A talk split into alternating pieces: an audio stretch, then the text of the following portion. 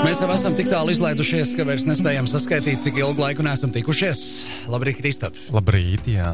Es atceros, ka pēdējo reizi tikāmies, kad tu vēl biji mazs zēns. Tikko līdz mikrofonām sniedzies. Ar tām taisnām kājām gāja. jau kā zēns. jā. Zini, kāpēc es gāju taisnām kājām? Nu. Ai, zinu. Es zinu, tāpēc, lai viņiem nesalocītu to zolis jaunajiem. Nevis grupēm. solis, bet augšņas. Dermantīna kēdām. Plīs, atceries? Tu Botas, kuras varēja nopirkt tirgu. Pirmās baltās botas Nu, ārzemēs. nē, viņš jau Viņam ir. plīs augšņi. Viņš jau- Viņš to nezina. Nu, viņš pat tevi jau ir pats Kristap, jaunāks. Taisām rubriku toreiz.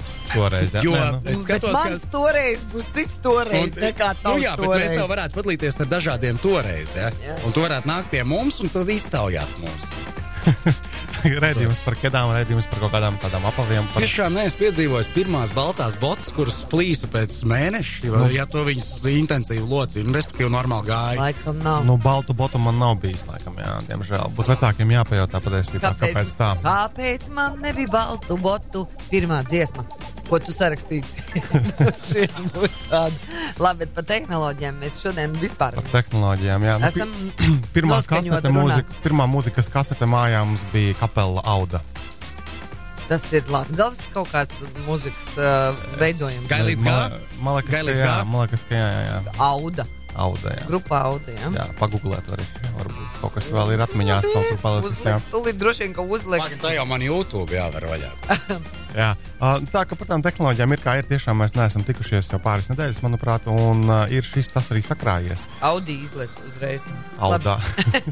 Labi, labi, runā, runā, es atradīšu. Jā, tā tad um, Latvijā jau ir nopērkama jauna veļas mašīna, Samsung ražota, ko var vadīt ar vietā runi. Maksā, protams, l- diezgan labi. Kaut kādi aptuveni 1800 eiro Kas? veļas mašīna, kuru mēs varam kontrolēt un vadīt ar vietā runi. Tiešām? Jā, Tiešām, tiešām? tiešām, tiešām. Tā tad um, dubult vai dubult vai 9000 saucās šis modelis konkrētais. Un tad telefona aplikācijā mēs varēsim redzēt, ko tur tā dara veļas mašīna. Nu, Pagaidiet, iekšā redzēt, kā griežas. Nē, nu, atlikušo laiku, laikam, tur re- atlikušo laiku režīmu. Tas, kas parasti kaķiem patīk, ir stāv un griež nu. galvu līdzi. Bet tā ir ideja patiesībā. Ak, Kas, kas bija to audu? Uh, Ka, Es- kāpēc Lauda bija pirmā kasete? Jā, tad mājās? Latvijas šlāgeri paz- parāda 1993. gads. Jā. No Nu, redzi?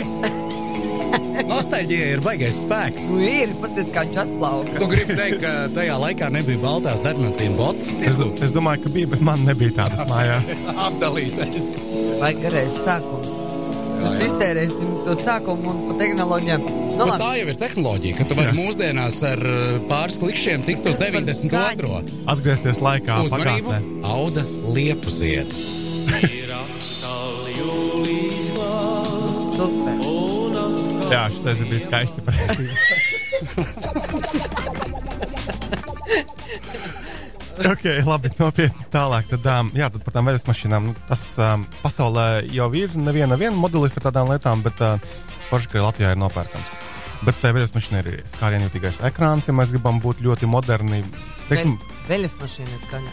jā, jā, jā, tur var iebakstīt optimālos režīmus, tur ekobubble tehnoloģija, kas tur burbuļus taisa visādos iekšā. Un viņš arī spļauj ārā nesmukās Nē, drēbes. viņa var dzimšanas dienu arī. Nē, viņa dzimšanas dienu arī var darbināt. Nu, smukajiem burbuļiem. Nu, jā. Ej, šito. Kādā Es neesmu par nopietnām lietām stāstu. Bet... Nu Jā, tā kā tā ar tām tehnoloģijām. Um, ir noslēgusies, bet, ja mēs runājam par Samsung, tad noslēgusies kārtējā tiesas prāva Apple pret Samsung. Un viņi cīnās jau tiesas zālē, jo, man liekas, jau pēdējos dažus gadus par to, ka tur Apple uzskata, ka Samsung kopē viņu produktus, tur par patentiem vairākiem. Tu neesi pamanījis, ka tas ir pārmeties arī uz cilvēkiem, jau ikdienā šī cīņa. Cilvēki jā, cīnās, protams, jā, bet uh, iznākums ir tāds, ka Samsungam ir piespriests ā, 120 miljonu ASV dolāru liels naudas sots. Tomēr arī Apple nav bez grēka. Par vienu patenta pārkāpumu arī Apple būs jāmaksā. Arī 120 miljonu. Ne, 158 tūkstoši tāda, nu, tur ka- centus, jā, mazliet. Jā. Uh, tur gan ir tāda lieta, ka Apple gribēja dabūt no Samsung laukā 2,2 miljardus ASV dolāru. Tāpēc tā, tā naudas summa, ko viņi iegūst, ir niecīga un var uzskatīt, ka gan jau ka tiesas uh, advokātiem, visiem šiem pārējiem cilvēkiem samaksāja vairāk. Tā kā tā, bet uh, Nu, tas jau ir cieņas un goda jautājums. vai ne? Nu, tā to var uzskatīt. Nu, jebkurā gadījumā tāpat visi maksāsim vairāk par tiem produktiem tikai tāpēc, ka uzņēmumi cīnās. Bet atkal ir skaidra gan Samsung, gan arī Apple pozīcija, ka katram par saviem produktiem ir jācīnās un jāmēģina viņus tā kā attīstīt tālāk kaut kādā mērā. Tālāk. eh, Noteikti pamanījām un arī runājām iepriekšējā reizē, ka Nokia ierīču un servisu un pakalpojumu divīzija tagad ir zem Microsoft. Uh, bet Nokia kā tāda paliek un, un, un pat izveidojusi speciālu jaunu tādu fondu, uh, 100 miljonu apmērā ASV dolāru, uh, ka, lai investētu savienoto automobīļu tehnoloģijās. Tātad automašīnās, kas, kas māk pievienoties internetam, kas uh, kaut kādi servisi, kas ļauj uh, noparkoties vieglāk, uh, kas ļauj drošāk pārvietoties. Tā ka Nokia saskata nākotni šādās tehnoloģijās. Un Nokia kā nekā tagad izstrādās joprojām arī hieru navigācijas servisus.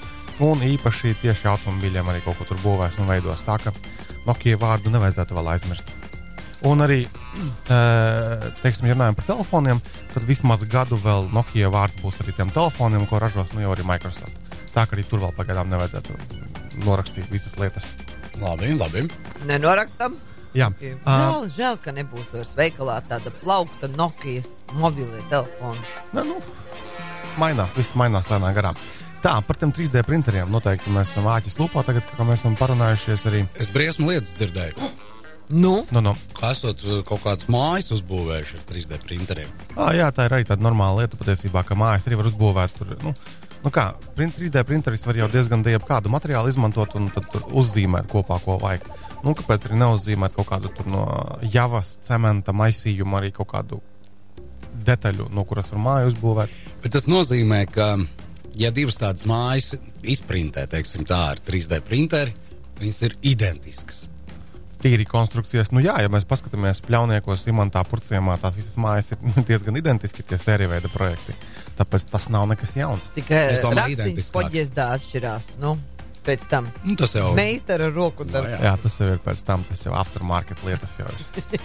jau kaut kāds šitais te piesitiens jau personīgais. Bet ā, tās mājas ir, protams, līdzīgas, jā, bet atkal tipveida projekti ir tipveida projekti un noteikti aktuāli būs kaut kādos reģionos, kur ir liels iedzīvotāju blīvums, kur vajag baigi ātri, lēti uzbūvēt kaut ko, nu, Ķīna visdrīzāk iesākumā. Nē, es vairāk domāju to, ka viņš printē, tad viņš printē nu, kaut kur līdz kaut kādam rīktīgam sīkumam. Uh, Nu, pagaidām tas, Identiski. tas, ko es redzēju pēdējo to, to video, kur, nu, par, par kuru tu noteikti runā arī tur vienkārši uh, paneļus lielos būvē no, no, no, no tā, ka, no tā, nu, tā cementa maisījuma kaut kāda. Un tad visu kopā vienkārši saliek, salipina kaut kādā veidā un pievelk ar skrūvītēm, nagliņām un tad kaut kas tur notiek. Bet tas, ko es gribēju pateikt par tiem uh, 3D printeriem, tad ir radīti pāris interesanti, vai vismaz idejas. Tātad uh, Kārnegija Melona Universitātes zinātnieki sadarbībā ar Disneja izpētes nodaļas speciālistiem ir radījuši 3D printeri, kas var izdrukāt filca lācīti. Vai? Palielam izskatās vienkārši pēc lielas uh, tādas uh, adām mašīnas, tādas kaut kādas šūnu mašīnas, Nu, jā. kas vienkārši safilcē tur to lācīti. Video, protams, viņam ir sadēļ baigi gaumīgais, kā tur mazs bērns vienkārši seja atplaukst lielā priekā, kad viņam iedod šo izprintēto lācīti. Bet, principā, ideja jau nav nemaz slikta. Piemēram, kaut kādā, es nezinu, veikalā kaut kur mēs kaut ko gaidām, un pēkšņi tev izprintējas mazs lācītis, smieklīgs, Nu, kuru pēc tam izmet, un tādējādi tad ir. ā, Pagaidām, līderis man piesārņotība. tas lācīts liekas tāds pilnīgi nevajadzīgs mm, printējums. To, ko es eh, ļoti mm, nu, tā kā akceptēju un kas man priecē, ko tas 3- 3D printers dara, tas ir tajā medicīnas jomā. Nu, ka viņš tur nu, gluži ne sirdi jaunu, bet nu, tur kaut kāds tur. mm, Kaut kādas detaļas organismā un var, ir spējīgs uztaisīt. Ja? Bet, nu, lācīti, nu, priekš kam tādu dižu te- jaunu izgudrojumu kaut kādiem lācīšiem? Nē, nu kā, nu, Tērē. piemēram, te ir maza kastīte, ja, kas var izdrukāt laukā lācīti. Un te, piemēram, ir um, iPadā spēlīte, ja, kur tu vari lācīšus kaut kādus tur dzenāt pa lauku. Un, piemēram, tu normāli padzenēji vai sadzini aplūkā visas lācīšus, un tev par balvu vienkārši izdrukājās blakus mazā kastītē mazs lācītis. Wow! Vienkārši super. A?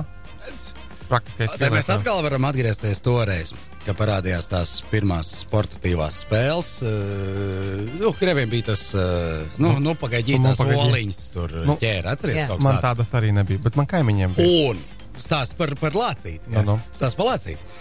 Tur līdz kaut kādam konkrētam punktu skaitam viss šausmīgi gribēja tikt. Jo ciemā, vēlāk pilsētā, droši vien lielākā kaut kādā areālā izplatījās baumas, ka beigās rada multeni. Ja tu saķer konkursu, un tā dragāja vienu dienu, otru dienu. zini, Nu, kam, nu, kamēr sanāca, ja? Un beigās tā vilšanās, ja? Ka kaut nav kā- mūtens. ka nav nekā. Viņš vienkārši punkts sāk skaitīt atkal no jauna. Viņš nonulējās. un iet Tā tad arī toreiz bija mārketings normāli. Bet, bet ja, spēkā. redz, nu, stāsts par lācīti. Ja, ja tu beigās, nu, beigās nebija lācīši. Ja. Te beigās tu saki, var lācīt. Tad labi, Jā, tā. piekrīt. Jā, bet uh, par tiem 3D printeriem tālāk, nu, ja, ja baigai Latvijas nepatika, varbūt tev patiks mm, 3D printeris ar nosaukumu Mink. Nu, Tātad- noteikti. tā- Šis man patiks ar minku. Jā, nu, kur ir- nosaukums jau labs, jau pēc Jā. minkām jau atgādina. Mm -hmm. Tā tad um, kāda jauna dāma izdomājusi, ka viņa grib iztaisīt printeri, uh, kas var izdrukāt uh, kosmētiku. Mm -hmm. Tas varbūt atkal nederēs gadījumā, ja mēs kaut kādu baigi ekskluzīvās kosmētikas pērkam. Jā, tur nu, kaut kāda jānes varbūt nepērk ekskluzīvā, viņam varētu derēt arī normāli Paskatās mājās uz radīt galdu. kaut kāds tur Nē, nu, tas, pūderis ka vai, nepērk. vai lupu krāsa parastā. Tikai Nu, parastais pūders aiziet. Jā, tad nu kā, tur jau tā būtība ir tāda, ka tie uh, kosmētika palielam jau no diezgan līdzīgām komponentēm. Top ir kaut kāda masa, kaut kādas krāsas klāt.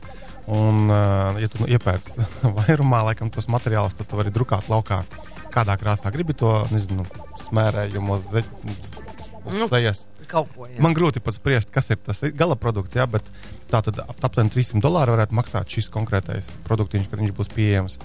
Bet tā, tā radītāja uzskata, ka tur ir biznesa apakšā iespējams. Jā. te pavars cits bizness. Pie tam, pie tam, piemēram, ja tur varēs panākt tā, ka mēs nobildējam kādu krāsu, ko, ko- kādu mēs gribam panākt, konkrēto toni rozā, piemēram, ja? vai Tiek leitas klāt. jā, Tad viņš uzjauc perfekti. pēc kodiņa. Tad Ja. viņš uzjauks tieši tādā krāsā. to Ēnas smaržu. tādā. Nē, nu, mēs, pašā ļoti, mēs ļoti labi zinām, kur ir biznesa, ko varētu ražot un printēt ar vienas, eh, vienas pogas palīdzību. Ja? Nu, nu, varbūt nevajag iet tik tālu. Ja? Nu, mēs jau pat runājam, nu, ka tagad pulverīšu veidā uzjauc pats sev kokčiku. Ja? Ah, Un tās visas šmigu. šmigu. lietas, jā, šmigu. Tieši tā. Tā bija šmiga jau. Tur Amerikā. gan ir Mē, biznesa. mēg- mēģināja taisīt uh, pulverveidu Ir jau alkoholu. ir Amerikā nopērkams. Mm, Ne īsti. Teiksim, noteikti var kaut ko dabūt, bet teiksim, tā, lai būtu masveidā plaši pieejams, nav tik vienkārši dabūt tos apstiprinājumus. Bet, principā, jā, bija nesen arī beigās runas, ka tur tās būs super pulvera formātā, tur kaut kāds mohito un vēl kaut kas tāds. Bet atkal, mēs jau nelietojam, mēs jau tādas lietas nezinām nemaz arī. Mums tas vispār neinteresē. ko- Jā, tā tad ir. Un tikai no tehnoloģiskā aspekta, protams, raugoties. Tikai zinātnē tam visam ir apakšā. Jā, viennozīmīgi zināt. Katru piekdienu, sestdienu. Zinātnes. Ja mēs runājam par minkām, tālāk, tad uh, varam pār, pār, pārlekt uz suņiem.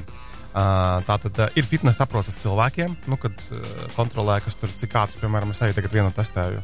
Tur viņa smuki tāda, tur, tur piespiež, un, un cik es nostaigāju, viņa uzskaita, piemēram. O. Oh. Uh, un ir arī tādas uh, fitnesa tā kā tādi čipi suņiem. Tu viņam pieķibini pie siksnas un vienkārši uzskaitās, cik tas suņa bērns tur laikā apkārt, skraida apkārt, vai kā viņš guļ vai netrinās pārāk daudz. Tad, nu, lūk, ir tāds populārs cilvēku, Jawbone, Amerikā ražotājs fitnesa aprūpes, un tagad tajā aplikācijā parādīsies informācija arī par mūsu suņa darbībām. Nu, ja viņam būs tas viņa vērķis, tā kā tagad savalkas kopā suņa fitnesa un cilvēku fitnesa. Fitnes tas ir skaisti. Bet, kad savilksies kopā, tad, kad cilvēks pazaudē savu iPhone, viņš ieiet un viņa atrod um, globāli pozicionējas viņam kartē. Ja? Nu, ir tāda iespēja. Nu, protams, Find My iPhone saucās. Sāksim varbūt suņiem arī ar šo. Jo mēs šeit radios strādājot, itin bieži saskaramies ar to, ka sunīts aiziet brīvsolī. Es nebrīnītos, ja tādas lietas jau būtu patiesībā. Man gan pašam suņa nav, kaķis savējos, es turu dzīvoklī, man nevajag viņus meklēt. Viņi paši atrodas diezgan ātri, kad viņi tajās sagrib. Bet es domāju, ka suņiem varētu būt, ka tajos verķos, ko var pieķibināt klāt pie kakla siksnām, jau ir kaut kāda arī GPS raidītāja. Noteikti kāds suņu draugs varētu arī padot viņu par šo lietu patiesībā. Nu, kad jau Nē, ir. nu skaidrs, ka Noteikti vispirms, jābūt. vispirms tas ir Mercedesos un tad tikai suņiem. Vai ne? Bet tas ir normāli, ko smējies. Nu, bet suņuks taču ir svarīgāks par Mercedesu. Nu, bet, nu, bet tur bet tā ir. Ja Ja paz- par to jau es runāju. Ja pazūd Mercedes, tad var nopirkt jaunu Mercedesu, bet suņuks tās pats taču unikāls. Bet par to es runāju. Jā. Tātad mēs gaidām ziņu no suņu mīļiem. Nu, tātad vai, vai, nu, Jo no Mercedesos veikala ir jau pārdevējiem, desmit gadus. Ir jau vismaz desmit gadus. Ka viņus var atrast. Nu, bet, protams. Nu, jā, skat, nu, tad, tad mēs gaidām. Jā, noteikti ka ir. Un var jau sunim uzlikt arī Mercedes to pasākumu. Lai, var, lai sun, var vēl. suni ielikt iekšā Mercedesā vienkārši, un tad gaņo, ka nepazaudēs kopā to komplektu. Jā, um, tehnoloģiju tendences rāda. Jā, Mums ir normāli. zvans, iespējams, ka Par suņiem. kaut kas tāds jau suņiem ir. Labrīt! Labrīt, jā, Labrīt. es vēlējos zināt, par suņiem jūs runājat, jā, bet es domāju, svarīgāk ir, ka riteņos tie, kas dotajā brīdī ir ļoti izplatīti zakšanas ziņa Rīgā, ja vat ievietot GPS vai kaut kas tāds jau ir pieejams, tad mazā Ir. formātā Re, to varētu respektīvi, ielikt, jūs vai ne? jautājums, vai ir kaut kas mazs, kas globāli pozicionē to lietu, kam mēs to piestiprinām? Ja? Jā, jā, jā, jā. Ir, vai ir, riteņos. ir, viņam? ir, tāpēc, ka bija pagājušajā gadā eh, laikrakstam, ir žurnālam, ir bija pētījums par um, riteņu zakšanu.